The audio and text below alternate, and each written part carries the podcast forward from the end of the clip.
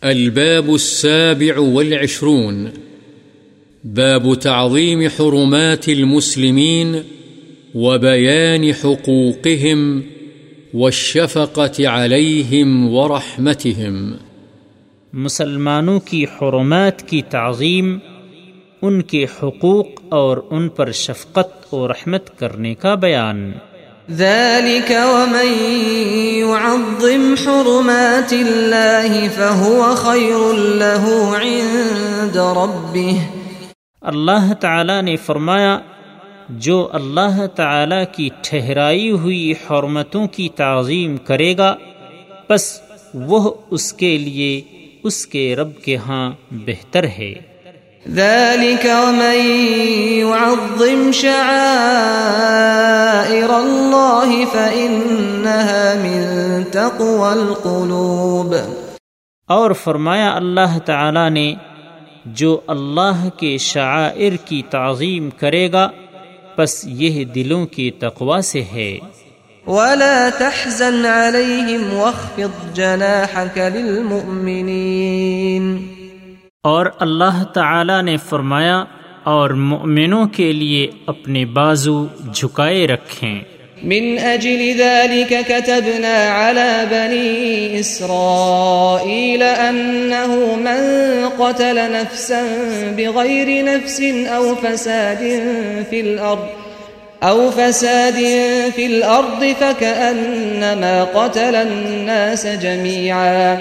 اور اللہ تعالی نے فرمایا جس نے ایک جان کو کسی جان کے بدلے کے بغیر یا زمین میں فساد کے بغیر قتل کیا، گویا اس نے تمام لوگوں کو قتل کیا اور جس نے کسی ایک جان کو زندہ کیا تو گویا اس نے تمام انسانوں کو زندہ کیا۔ وعن أبي موسى رضي الله عنه قال قال رسول الله صلى الله عليه وسلم، المؤمن للمؤمن كالبنيان، يشد بعضه بعضا، وشبك بين أصابعه، متفق عليه. حضرت ابو موسا رضی اللہ عنہ سے روایت ہے، رسول اللہ صلی اللہ علیہ وسلم نے فرمایا، ایک مومن دوسرے مومن کے حق میں عمارت کی مانند ہے، جس کا ایک حصہ دوسرے حصے کو مضبوط کرتا ہے اور آپ نے مزید سمجھانے کے لیے اپنے ایک ہاتھ کی انگلیاں دوسرے ہاتھ کی انگلیوں میں ڈال کر دکھائیں۔ بخاری و مسلم۔ وعنه رضي الله عنه قال قال رسول الله صلى الله عليه وسلم من مر في شيء من مساجدنا أو أسواقنا ومعه نبل فليمسك أو ليقبض على نصالها بكفه أن يصيب أحدا من المسلمين منها بشيء متفق عليه انہیں حضرت ابو موسا رضی اللہ عنہ سے روایت ہے رسول اللہ صلی اللہ علیہ وسلم نے فرمایا، جو ہماری مسجدوں میں سے کسی مسجد سے یا بازاروں میں سے کسی بازار سے گزرے اور اس کے پاس تیر ہو، تو اسے اچھی طرح روک کر رکھے یا اس کا اگلا حصہ یعنی دھار والا حصہ، مضبوط پکڑ لے۔ کہیں ایسا نہ ہو کہ کسی مسلمان کو اس سے کوئی تکلیف پہنچ جائے۔ بخاری و مسلم. وعن النعمان بن بشير رضي الله عنهما قال قال رسول الله صلى الله عليه وسلم، مثل المؤمنين في توادهم وتراحمهم وتعاطفهم مثل الجسد. إذا اشتكى منه عضو تداعى له سائر الجسد بالسهر والحمى. متفق عليه.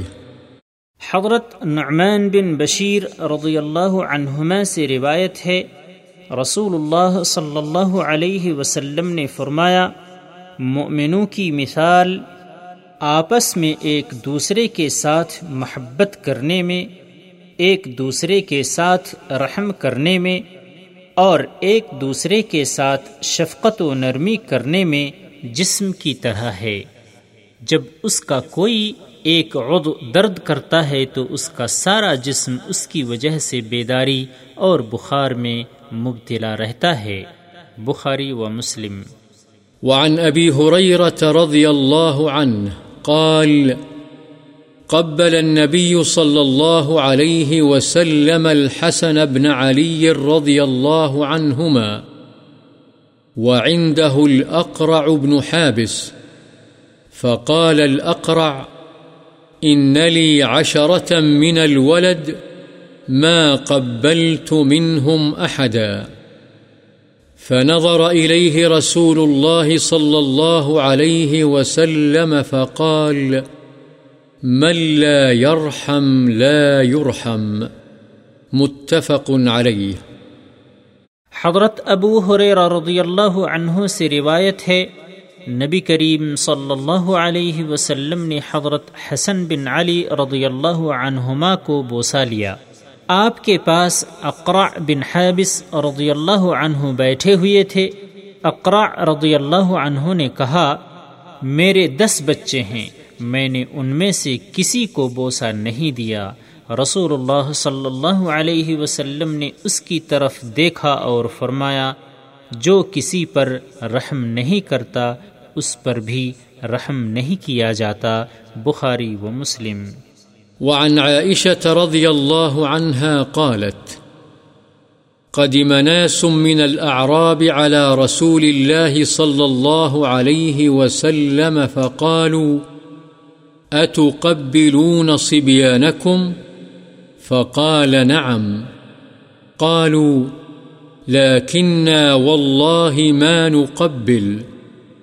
فقال النبي صلى الله عليه وسلم أو أملك إن كان الله نزع من قلوبكم الرحمة؟ حضرت عائشہ رضی اللہ عنہا سے روایت ہے کہ کچھ اعرابی یعنی دیہاتی رسول اللہ صلی اللہ علیہ وسلم کے پاس آئے اور پوچھا، کیا آپ لوگ اپنے بچوں کو بوسا دیتے ہیں؟ آپ نے فرمایا ہاں۔ انہوں نے کہا، لیکن اللہ کی قسم، ہم تو بوسا نہیں دیتے۔ رسول اللہ صلی اللہ علیہ وسلم نے فرمایا، اگر اللہ تم لوگوں کے دلوں سے رحمت و شفقت کا جذبہ نکال دے، تو اس میں میرا کیا اختیار؟ بخاري ومسلم وعن جرير بن عبد الله رضي الله عنه قال قال رسول الله صلى الله عليه وسلم من لا يرحم الناس لا يرحمه الله. متفق عليه۔ حضرت جریر بن عبداللہ رضی اللہ عنہ سے روایت ہے رسول اللہ صلی اللہ علیہ وسلم نے فرمایا جو لوگوں پر رحم نہیں کرتا، اللہ بھی اس پر رحم نہیں فرماتا۔ بخاری و مسلم۔ وعن ابی حریرت رضی اللہ عنہ ان رسول الله صلى الله عليه وسلم قال إذا صلى أحدكم للناس فليخفف فإن فيهم الضعيف والسقيم والكبير وإذا صلى أحدكم لنفسه فليطول ما شاء۔ متفق عليه۔ حضرت ابو حریرہ رضی اللہ عنہ سے روایت ہے رسول اللہ صلی اللہ علیہ وسلم نے فرمایا، جب تم میں سے کوئی شخص لوگوں کو نماز پڑھائے، تو اسے چاہیے کہ ہلکی نماز پڑھائے، اس لیے کہ ان میں یعنی نمازیوں میں، کمزور بیمار اور بوڑھے بھی ہوتے ہیں اور جب خود تنہا نماز پڑھے تو جتنی چاہے نماز طویل کر لے، بخاری و مسلم۔ ایک اور روایت میں یہ الفاظ ہیں اور حاجت مند بھی ہوتے ہیں۔ وعن عائشة رضي الله عنها قالت، إن كان رسول الله صلى الله عليه وسلم ليدع العمل وهو يحب أن يعمل به، خشية أن يعمل به الناس فيفرض عليهم۔ متفق عليه۔ حضرت عائشہ رضی اللہ عنہ سے روایت ہے کہ رسول اللہ صلی اللہ علیہ وسلم بعض دفعہ ایسا نفلی عمل چھوڑ دیتے تھے جس کا کرنا آپ پسند فرماتے، صرف اس اندیشے سے کہ کہیں آپ کو دیکھ کر لوگ بھی اسے پابندی سے کرنے لگیں اور وہ ان پر فرد کر دیا جائے، بخاری و مسلم۔ وعنها رضي الله عنها قالت، نهاهم النبي صلى الله عليه وسلم عن الوصال رحمة لهم، فقالوا إنك تواصل، قال إني لست كهيئتكم إني أبيت يطعمني ربي ويسقيني متفق عليه معناه يجعل في قوة من أكل وشرب حضرت عائشہ رضی اللہ عنہ ہی سے روایت ہے نبی صلی اللہ علیہ وسلم نے صحابہ رضی اللہ عنہم کو ان پر شفقت و مہربانی فرماتے ہوئے وصال یعنی بغیر افطار کیے مسلسل روزے رکھنے سے منع فرمایا۔ تو انہوں نے عرض کیا کہ آپ خود تو وصال کرتے ہیں۔ آپ نے فرمایا، میں تم جیسا نہیں ہوں، اس لیے تم مجھے اپنے پر قیاس مت کرو۔ میں تو اس حال میں رات گزارتا ہوں کہ میرا رب مجھے کھلاتا پلاتا ہے، بخاری و مسلم۔ اس کا مطلب یہ ہے کہ اللہ میرے اندر کھانے پینے والے جیسے شخص کی قوت پیدا فرما دیتا ہے۔ وعن أبي قتادة الحارث بن ربعي رضي الله عنه قال قال رسول الله صلى الله عليه وسلم إني لأقوم إلى الصلاة وأريد أن أطول فيها، فأسمع بكاء الصبي فأتجوز في صلاتي كراهية أن أشق على أمه. رواه البخاري. حضرت ابو قتادہ حارث بن ربعی رضی اللہ عنہ سے روایت ہے رسول اللہ صلی اللہ علیہ وسلم نے فرمایا، میں نماز کے لیے کھڑا ہوتا ہوں اور میرا ارادہ اسے لمبا کرنے کا ہوتا ہے۔ کہ میں بچے کی رونے کی آواز سنتا ہوں بس میں اپنی نماز میں اختصار سے کام لیتا ہوں، اس بات کو ناپسند کرتے ہوئے کہ میں اس کی ماں کو مشقت میں ڈالوں۔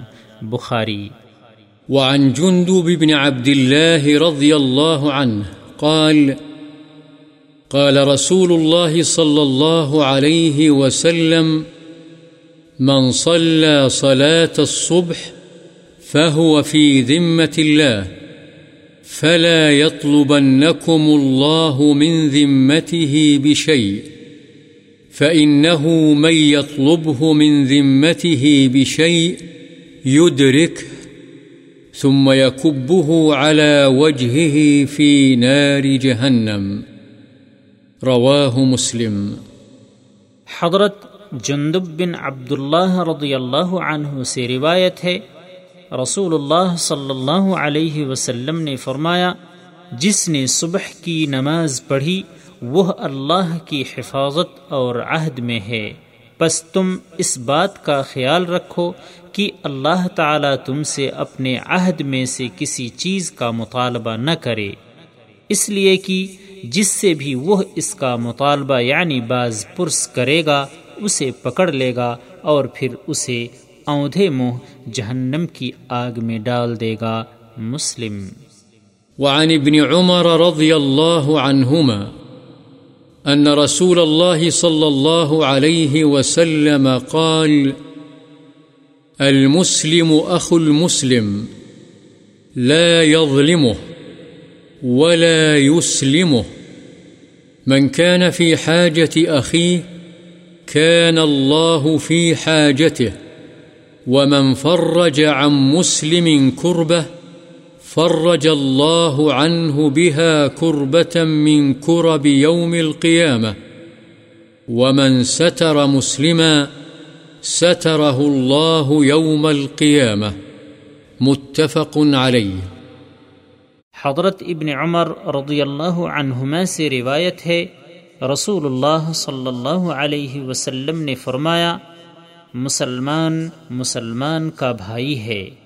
نہ اس پر زیادتی کرتا ہے، نہ اسے بے یار و مددگار چھوڑ کر دشمن کے سپرد کرتا ہے، جو اپنے مسلمان بھائی کی حاجت پوری کرنے میں لگا ہو، اللہ تعالی اس کی حاجت پوری فرماتا ہے۔ جو کسی مسلمان سے کوئی پریشانی دور کرتا ہے، اللہ تعالی اس کی وجہ سے اس کی قیامت کی پریشانیوں میں سے کوئی بڑی پریشانی دور فرما دے گا۔ اور جس نے کسی مسلمان کی پردہ پوشی کی، اللہ تعالی قیامت والے دن اس کی پردہ پوشی فرمائے گا، بخاری و مسلم۔ وعن قال قال رسول الله صلى الله عليه وسلم، المسلم أخو المسلم، لا يخونه ولا يكذبه ولا يخذله كل المسلم على المسلم حرام، عرضه وماله ودمه، التقوى ها هنا، بحسب امرئ من الشر، بحسب امرئ من الشر أن يحقر أخاه المسلم. رواه الترمذي وقال حديث حسن. حضرت ابو حریرہ رضی اللہ عنہ سے روایت ہے رسول اللہ صلی اللہ علیہ وسلم نے فرمایا، مسلمان مسلمان کا بھائی ہے، وہ اس کی خیانت کرتا ہے، نہ اس سے جھوٹ بولتا ہے، یا نہ اسے چھوٹا قرار دیتا ہے، نہ اسے بے سہارا چھوڑتا ہے۔ ایک مسلمان کی عزت، اس کا مال اور اس کا خون دوسرے پر دوسرے مسلمان پر حرام ہے۔ تقوا یہاں یعنی دل میں ہے۔ کسی آدمی کے برا ہونے کے لیے یہی کافی ہے کہ وہ اپنے مسلمان بھائی کو حقیر خیال کرے۔ اسے ترمیدی نے روایت کیا اور کہا، یہ حدیث حسن ہے۔ وعنه رضي الله عنه قال قال رسول الله صلى الله عليه وسلم لا تحاسدوا ولا تناجشوا ولا تباغضوا ولا تدابروا ولا يبع بعضكم على بيع بعض وكونوا عباد الله إخوانا المسلم أخو المسلم لا يظلمه ولا يخذله ولا يحقره التقوى ها هنا، ويشير إلى صدره ثلاث مرات، بحسب امرئ من الشر أن يحقر أخاه المسلم. كل المسلم على المسلم حرام، دمه وماله وعرضه.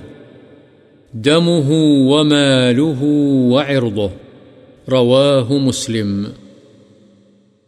النجش أن يزيد في ثمن سلعة ينادى عليها في السوق ونحوه ولا رغبة له في شرائها، بل يقصد أن يغر غيره، وهذا حرام. والتدابر، أن يعرض عن الإنسان ويهجره ويجعله كالشيء الذي وراء الظهر والدبر. انہیں حضرت ابو حریر رضی اللہ عنہ سے روایت ہے رسول اللہ صلی اللہ علیہ وسلم نے فرمایا، تم ایک دوسرے پر حسد مت کرو، نہ خرید و فروخت میں بولی بڑھا کر ایک دوسرے کو دھوکہ دو، نہ باہم بغض رکھو اور نہ ایک دوسرے سے پیٹ پھیرو یعنی اعراض اور بے رخی مت کرو، اور نہ تمہارا ایک دوسرے کے سودے پر سودا کرے، اور اے اللہ کے بندو، تم بھائی بھائی بن جاؤ۔ مسلمان مسلمان کا بھائی ہے، نہ اس پر ظلم کرے، نہ اسے حقیر گردانے، اور نہ اس کو مدد کے وقت بے سہارا چھوڑے۔ تقوا یہاں ہے، اور آپ اپنے سینے کی طرف اشارہ فرمائیں۔ تین مرتبہ آپ نے یہ فرمایا، ایک شخص کے برا ہونے کے لیے یہی کافی ہے کہ وہ اپنے مسلمان بھائی کو حقیر تصور کرے۔ ہر مسلمان کا خون اس کا مال اور اس کی عزت دوسرے مسلمان پر حرام ہے۔ مسلم۔ وعن انس رضی اللہ عنہ عن النبي صلى الله عليه وسلم قال لا يؤمن أحدكم حتى يحب لأخيه ما يحب لنفسه متفق عليه حضرت انس رضی اللہ عنہ سے روایت ہے نبی کریم صلی اللہ علیہ وسلم نے فرمایا، تم میں سے کوئی شخص مؤمن نہیں، تا آ کہ وہ اپنے بھائی کے لیے وہی کچھ پسند کرے جو وہ اپنے لیے پسند کرتا ہے، بخاری و مسلم۔ وعنه رضي الله عنه قال قال رسول الله صلى الله عليه وسلم، انصر أخاك ظالما أو مظلوما۔ فقال رجل، يا رسول الله، أنصره إذا كان مظلوما، أرأيت إن كان ظالما كيف أنصره؟ قال، تحجزه أو تمنعه من الظلم، فإن ذلك نصره. رواه البخاري. انہیں حضرت انس رضی اللہ عنہ سے روایت ہے رسول اللہ صلی اللہ علیہ وسلم نے فرمایا، تم اپنے بھائی کی مدد کرو، وہ ظالم ہو یا مظلوم۔ ایک شخص نے کہا، یا رسول اللہ، جب وہ مظلوم ہو تو میں اس کی مدد کروں، یہ تو ٹھیک ہے، لیکن یہ بتلائیے، اگر وہ ظالم ہو تو میں کیسے اس کی مدد کروں؟ آپ نے فرمایا اس کو تم ظلم کرنے سے روک دو، یہی اس کی مدد کرنا ہے۔ بخاری۔ وعن أبي هريرة رضي الله عنه أن رسول الله صلى الله عليه وسلم قال، حق المسلم على المسلم خمس، رد السلام وعيادة المريض واتباع الجنائز وإجابة الدعوة وتشميت العاطس، متفق عليه. وفي رواية لمسلم، حق المسلم ست، إذا لقيته فسلم عليه، وإذا دعاك فأجبه، وإذا استنصحك فانصح له، وإذا عطس فحمد الله فشمته، وإذا مرض فعده. وإذا مات فاتبعه۔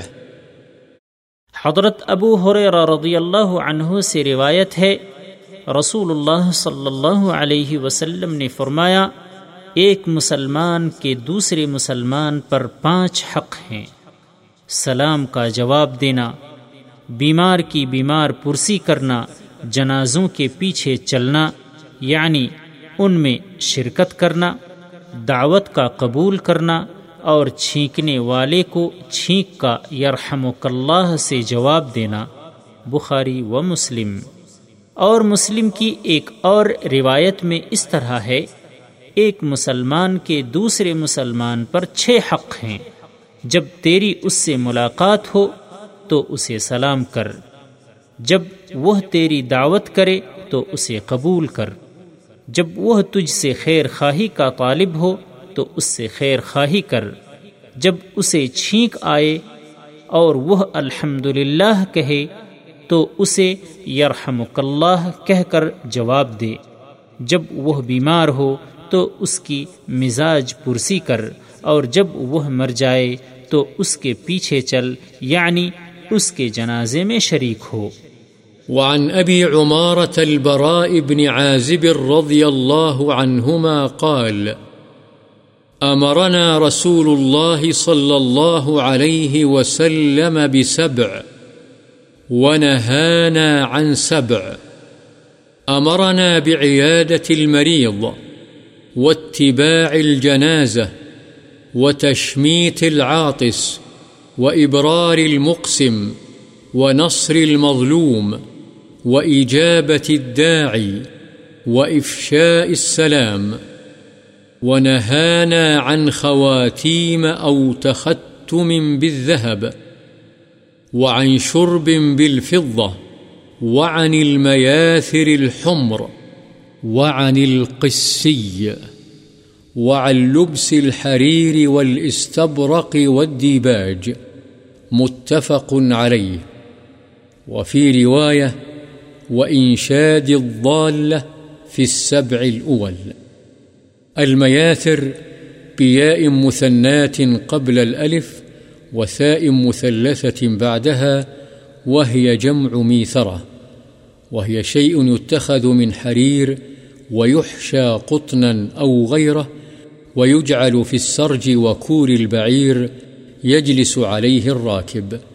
والقسي بفتح القاف وكسر السين المهملة المشددة وهي ثياب تنسج من حرير وكتان مختلطين، وإنشاد الضالة تعريفها. حضرت ابو عمارہ برا بن عازب رضی اللہ عنہما بیان کرتے ہیں کہ ہمیں رسول اللہ صلی اللہ علیہ وسلم نے سات چیزوں کے کرنے کا حکم دیا اور سات چیزوں سے منع فرمایا۔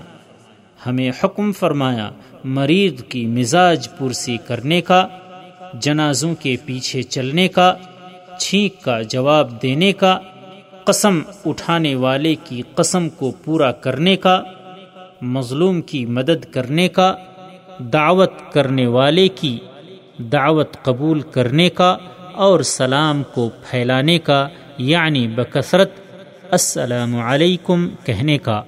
اور ہمیں منع فرمایا سونے کی انگوٹھیاں پہننے سے چاندی کے برتنوں میں کھانے پینے سے، سرخ ریشمی گدوں کے استعمال سے اور قصی کے کپڑے پہننے سے حریر، استبرق اور دیباج کے استعمال سے یہ تینوں ریشمی کپڑوں کی قسمیں ہیں۔ اور ایک اور حدیث میں ہے کہ پہلی سات باتوں میں گمشدہ چیز کی تشہیر کرنے کا حکم دیا تاکہ مالک کا پتہ چل جائے۔